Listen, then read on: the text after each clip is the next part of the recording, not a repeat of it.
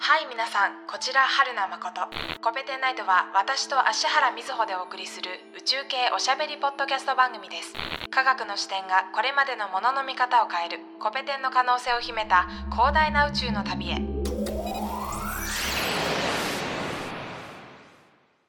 春名誠です、芦原瑞穂です。えー、太陽シーズン3回目ですねはい、3回目ですね。ちょっと前回から収録の日時が 空きましたね。はい 来ましたね空いちゃったんもうです。前回の内容がねちょっとうろ覚えですのでおさらいをしたいと思います、おさらいしましょはい、前回は太陽の一生の話をう。うんうん。取り上げたと思うんですけど、うんなんか覚えてますかえー、太陽の中では核融合が起こっていて、そうね。はい。えっ、と、水素がうんヘリウムに変わるんですよね。そうそうそうです。そう水です素がヘリウムに融合していって、で、その水素が全体の10%ほどを使い切った時点で、は太い。陽は寿命が来るとそうです。いうお完話璧だでったすとね。思われます。はい。はい。はい。太陽の中で、うん。えー水素がヘリウムに変わる核融合反応が起こっていて、うん。そこから、えーちょっと質量が減るんですね。4個の水素の原子核と、ヘリウム原子核の質量を比べると、ちょっとだけヘリウム原子核の方うんがうん小さいんですあね。、はあ、そうなんえーだ。軽いんですね。うんうん。はい。その分の質量がエネルギーに変わる、アインシュタインの有名な式 E イコール MC 事乗うんうん。のまあ式にのっとってと言いますか、うん。えー質量がエネルギーに変わって、それで恒星は輝いていると。うん。で、えー太陽は、えー太陽質量、まあ水素の質量の10%を使い切ったとき、えー赤色巨星と、だんはいだはんいその大きい星、ああ、赤色巨星。うんだったな。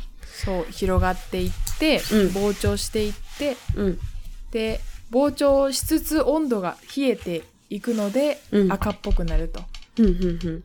そう、いうふうにはい。考えられていてで赤色巨星の後、えー外側の水素が、えー飛んでいっちゃはいはい。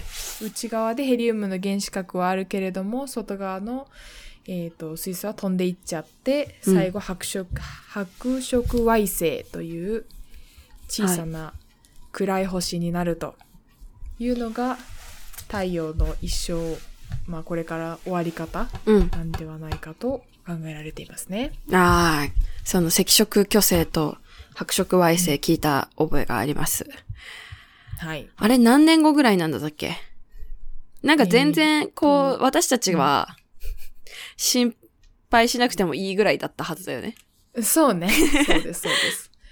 まあ太陽の寿命がね、その水素の量から逆算して100億年くらいだと考えられているので、はい残り太陽の寿命ははいはい54億年で すね。はい。まだまだ大丈夫そうです。うん、太陽、えっ、と、人類が誕生してから大体どれくらいって考えられてるんだっけえーっと、1000万年とかそのレベルじゃないっけうん、それくらいだったと思う。そのくらいだったと現在は、ちょあれあ、そうだね。っと待って。何万年前だあ、あ、いお1 10億年から7000万年前かあ、違うちょっと待って。人類の進化。年表。えー、っと、あ、1000万年前から、はい。だいたいチンパンジーからだ、エンジンとかになってきたのかななるほど。ちょっとじゃあ、人間、人間、まあ、人類を、チンパンジー、あの、類人猿とか、エンジンぐらいだとすると、まあ、大体1000うん万年ぐらいか。ですね。で、でホモ・サピエいいンスになったのが20万年前くらいだそうです。 20万年前ぐらい。お、もう、うちら全然、全然新参者にわかやん。そう、にわかです。地地球にわか球にやわん。か太陽系にわかだし、地球にわかだし、地球にわ宇かだ宙ね にわかですね。ね。太陽系にわか、にわかもにわかよ。 本当だよ。超にわか。そう思うと太陽はまだ子さんだね。そうだね。ね。子さん名乗っていいよね。子さんなのっていいと思うん。う。でもまあじゃあ100億年うんだと思われてて、まだ46億年だから、まあまだ折り返しきてないね、人生の。そうだね。人生100年時代だと思ったらまだ46歳ってことだもんね。そう。まだまだこれからといこうところで。れからですね。うん。子供がそろそろ独り立ちし始めるかどうかぐらいですね。ちょうどそのくらいですね。そのくらいですね、きっと。 まだ金かかるよ。結婚式あるよ。確かに。 くな家のローンも組み始めるだろうし、車を買うかもしれない し。ちょっと現実見すぎて怖くなってき たよ。はい。ということで、えっ、と、前回ね、えっ、と、0、えーと太陽の0.08倍から4倍くらいの質量の構成は、すべてこの運命をたどると。赤赤色巨星になって白色矮星になると。はい。いうような運命をたどるって言ったんですけど、どうもこれし、えーよくよく調べてみたら、えー0.08倍から8倍くらいの質。量の構成は全てこれくらいの運命をたどるそうです。おこんなーようなね。なるほど。はい。その程度の差は多少はあれども、はい。だいたいこう膨張していって、静かに、えーシュー赤色矮星になったりとかはい。すると。なる青ほど管ガスにそのまま失われていった水素がもうその宇宙の塵になってしまうと宇宙を漂う物質になってしまうとうんいうような、えーいうふうなことが考えられているそうです。これってさ、0.08倍から8倍、太陽の0.08倍から8倍ってことだよね。そうそうそう。ってするとさ、た、えっと、やっぱちっちゃければちっちゃいほど、この寿命っていうのはきっと短くなるのかな短いね。だよね、きっとね。うん。持ってる水素の量が違うもんね、きっとね。そうだね。うん。うん、うん、うん。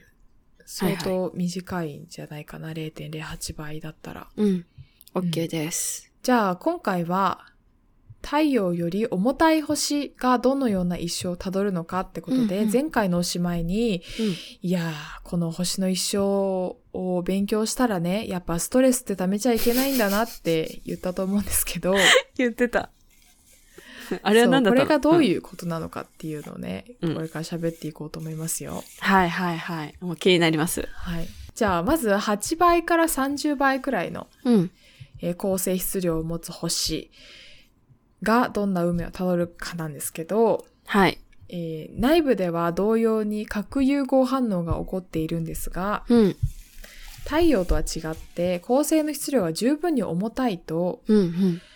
えー中心部でヘリウムが今度は核融合を始め、さらにお、ーはい。えーヘリウムからできた炭素も核融合を始め、はい。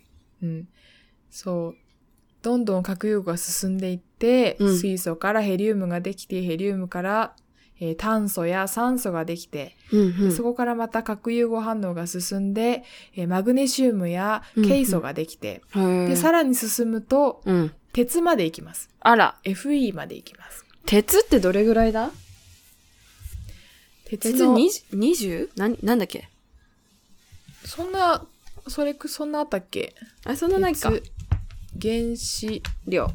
お願いしま元す。元素記号。元素記号。あ、26だ。え、重たいね。重たいじゃん。そりゃそうか。うん。へえ。はい水別にななるんかそう思うとすごく不思議だよね。こうやっぱりさ、頭では理解してるつもりなのよ。こうあの、原子核、核、なんだ、核のこうだから、えーっと、なんだ、陽子と中性子の数、原子核のね。で、うんあの、その水素にも酸素にも、まあ炭素とかその鉄とかにもなるっていうのは、頭では一応理解してるつもりなんだけど、もうなんか錬金術とし,、としか思えない よね。マジか、ガチかってなるもん、なんか。うんうん。はい。はいはい。まあまあ、本鉄当まにで、そうね、うん。そうそうそう。で、鉄まで行って、げ核融合って止まるんですよ。もう、そうなんだ。はいはい。そう、それはなぜかというと、鉄の電子配置がうんすっごい安定だからなんですね。ああ、そうなんだ。へえ。うんうん。そう、26角の、まあ、陽子があるから、うん。えーっと、内側から計画に2つの電子。はい。 出てきた。はい三。計画に一つ四の五電六車。七はい。そう。で、L 角に8つの電子。はい。うん、で、 KLM。えーはい。えー M 角に、あ、もうなんだっけな忘んれちだゃっったけな。忘れちゃったな。何個だこれ ?1、2、3、4、5、6、7、8、9、10、11、12、14個か ?14 個 ?14 個の電子はい。はい。が入って、今何個入った今24入った。足すあ、24。プラス、その外側 N 角に2つ入るのか。なるほど。これがね、非常に安定だそうです。へえ。うん、なぜ安定なのか私はあまりよく知らないんですけど、うん。安定だそうです。はい。わからん安けど。定なのいいでやそれ以上核融合できないとうん。いうことが知られていて、えっと、構成の内部で起こる核融合っていうのは、鉄で止まります。はい。鉄が安定だからそこまでみんな行きたがると。そう。はいみんな行きたがる。 OK です。で、鉄はもちろん重たいので、うん。密度がね、重たいので、うんえっ、と、星の恒星の内部に溜まっていくわけなんですけど、うん。えー恒星の質量が十分に重たい。さっき紹介したみたいに、だいたい8、えーさ8倍から30倍くらい、はい。 8倍以上の星になると、うん。その内部の鉄が中性子とうんニュートリノに分けられるそうです。なんか聞いたことあるぞ、ニュートリノ。ニュートリノってなんやねんって思ってたけど、うん、私もよくわからん。よくわからあんのノーベルね。賞取ったよね。ニュそートう。っリノてねいうことしか情報としては知らない。 そうそう。なんか、えー原子を構成する要素、まあ、うん最小単位みたいにして、私は理解しているけれども、なんかあの、プールに、うん。なんか、なんだっけプールで集めたみたいな、降ってくるのを集めたみたいなのをよ聞いくたこ知とっがてるね。あるけど、ううううそれだよ。ね。降り注いできたのを観測したんだよね。ね。ニューいやトリノがねめっちゃ面白いやんって思って、それしか覚えてなかっそうそうそう。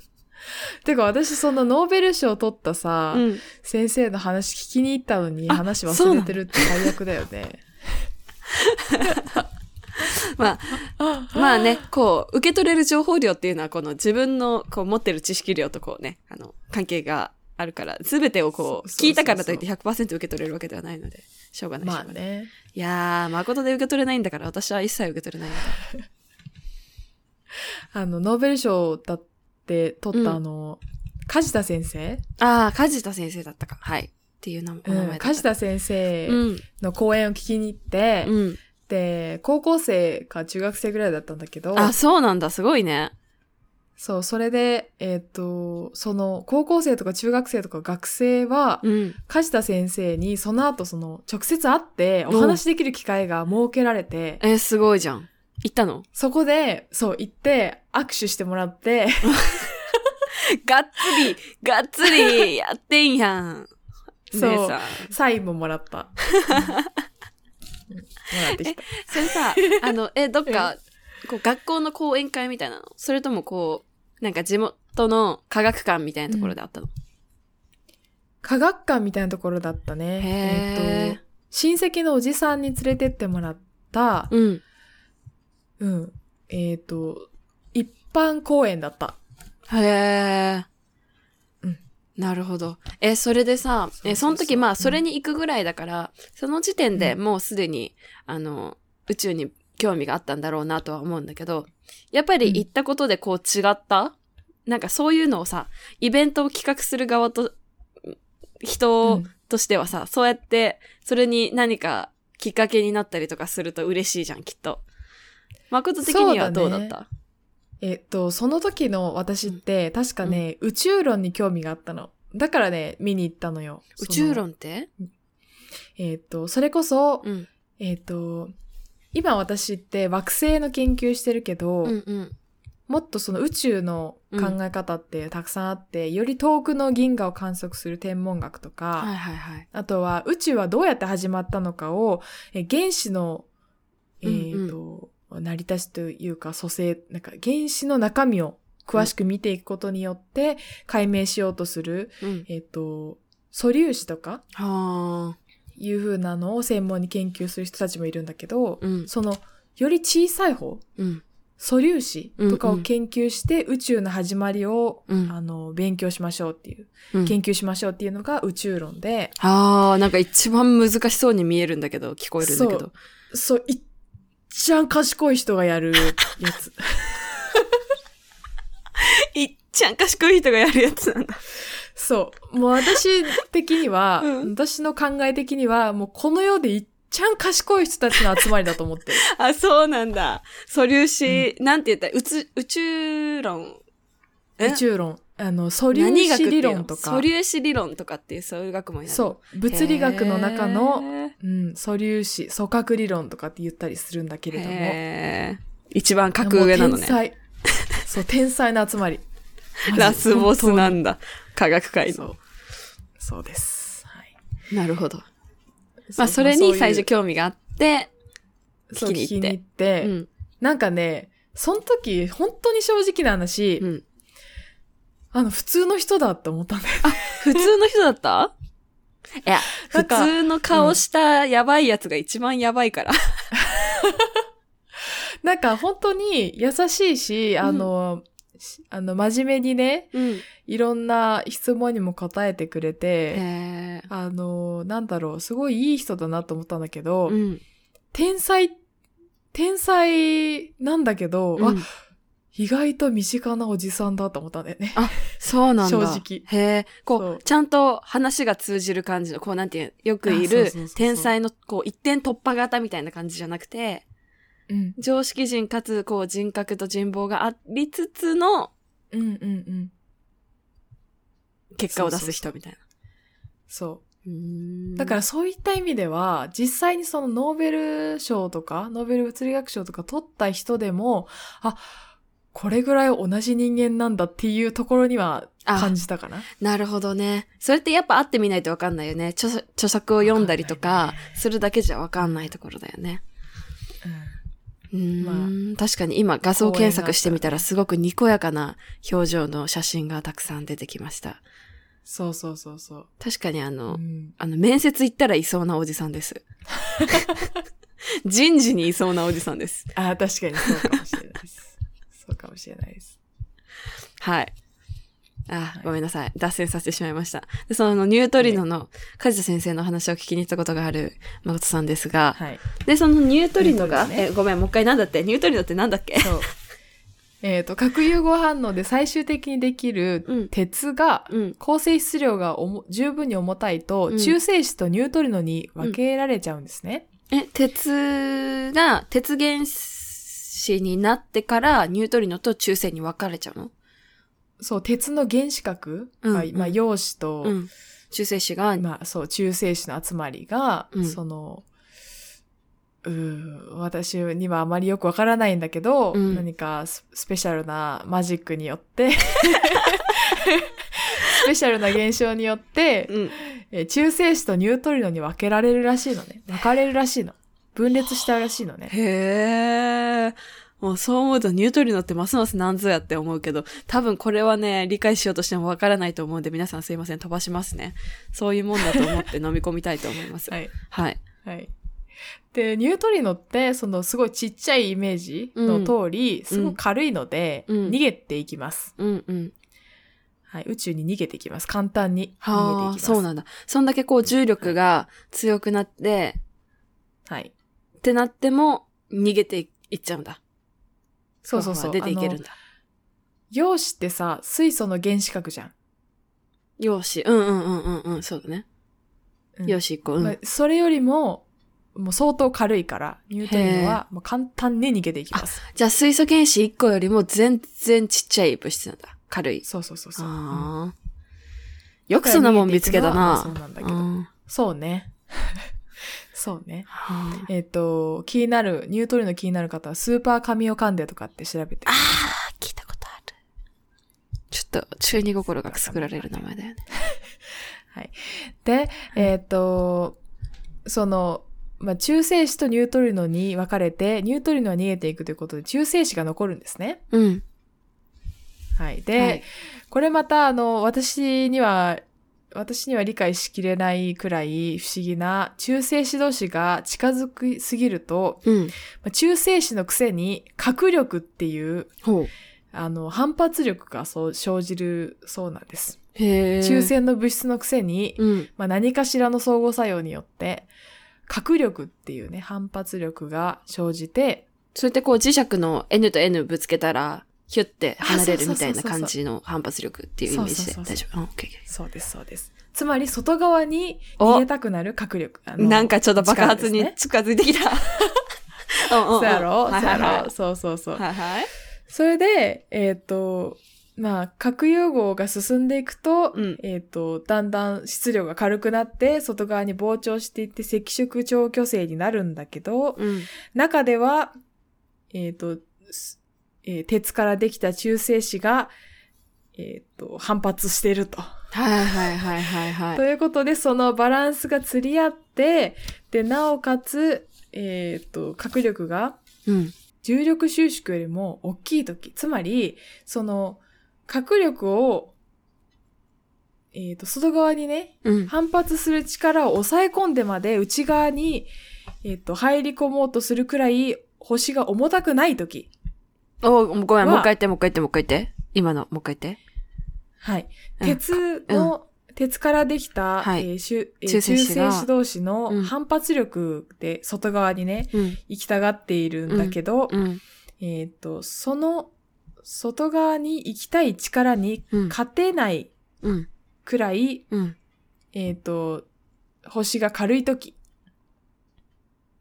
うん。うん。はいはい星はが重たいと、たくさん内部で鉄ができちゃうから、どんどんどんどん鉄を量産して、い。うん。えー反発力に勝っちゃうくらい、うんあの、重力収縮の力が、重力によっうんて内側にこう縮んでっちゃう力がうん働くんだけど、重い時ね、それはね。うんうんうん、重いそう時、はい。軽いと、うん。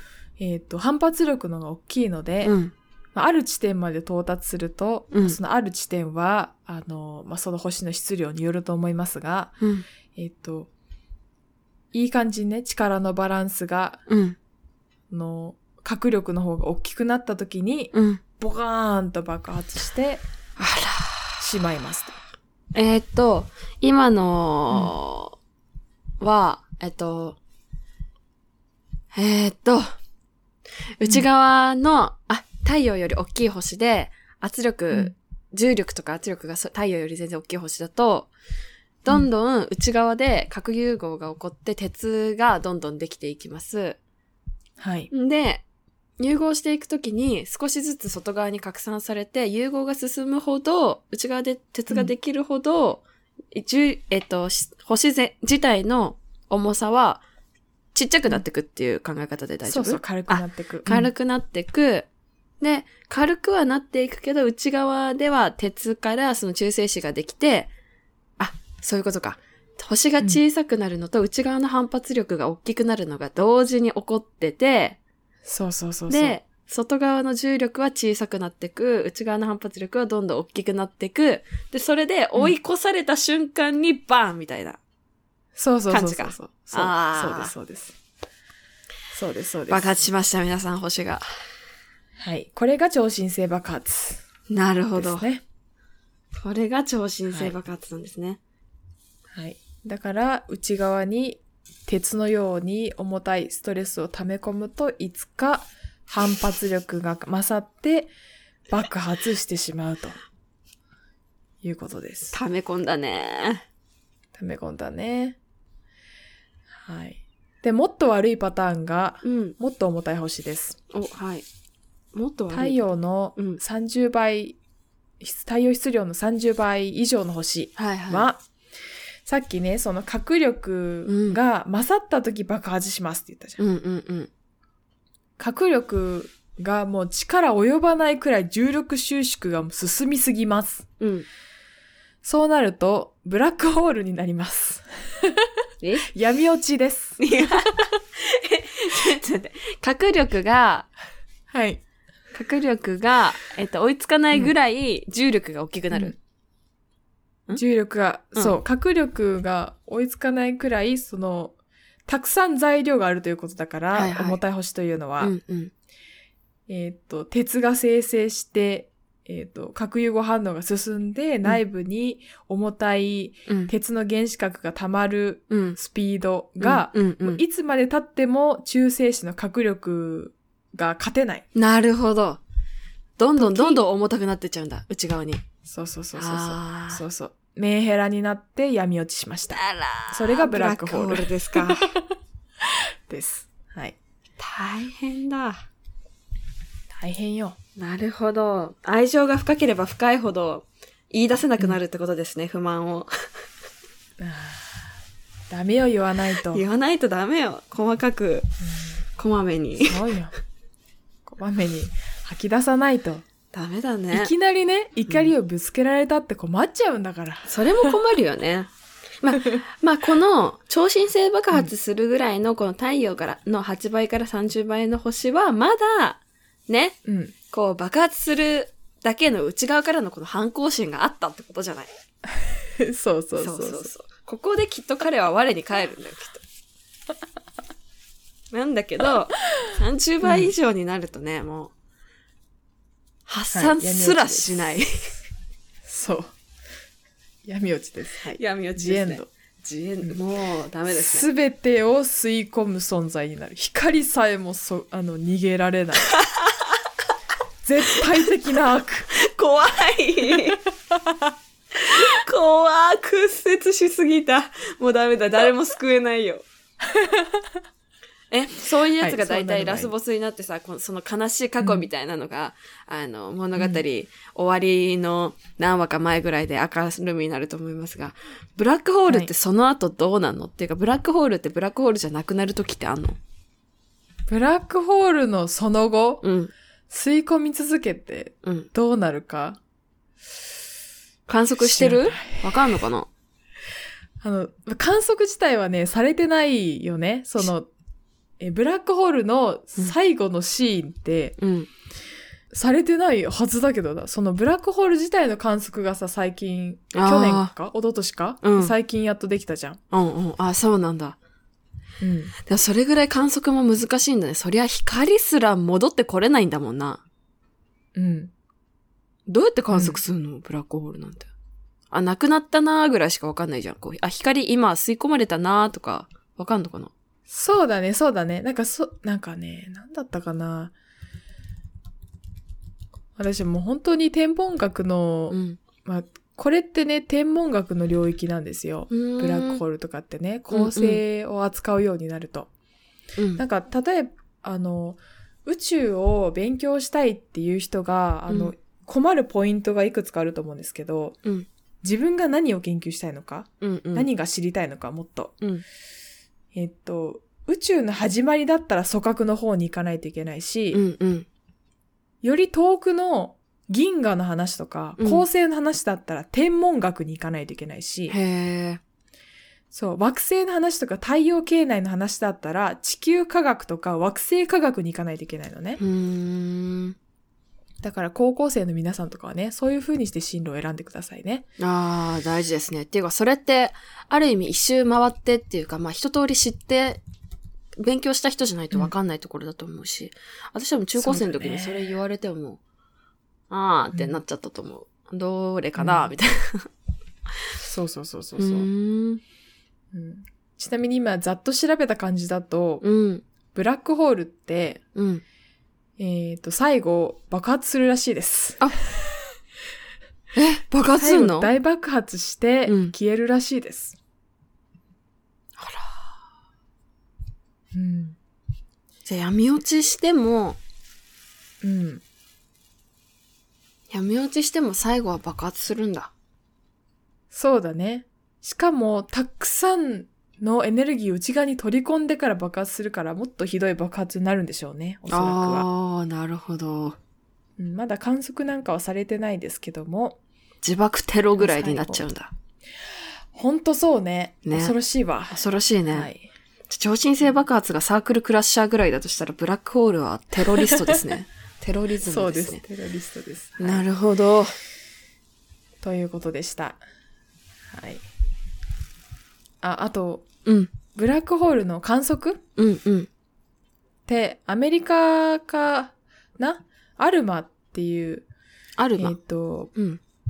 望遠鏡だったかなアルマ、うん、アルマ望遠鏡で確か観測されたはずなんですけど、ブラックホールの中に吸い込まれていく光がこう、なんて言うんでしょう。回って吸い込まれるみたいな。うんうんうん。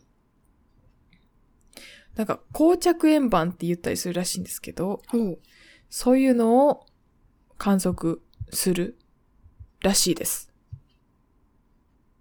高速、ん光がブラックホールに吸い込まれていく様子を観測できるの。吸い込まれていく時の、うんうーん吸い込まれて、えっ、と、ブラックホールはうん光を吸い込むので、うんうん。まあ光が吸い込むからもうとても暗いですよね。 うん。で、えっ、と、ブラックホールの周りにあるものって、まあだんだん吸い込まれていくんだけど、うん。その、まあ、たまたまブラックホールの周りにあってまだ生き残っている光たちうん、うん。はが、えっ、と、ブラックホールに影を落とすというか、いはい。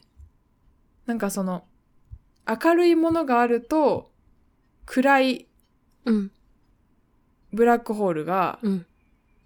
見えるらしうーん。い。うん。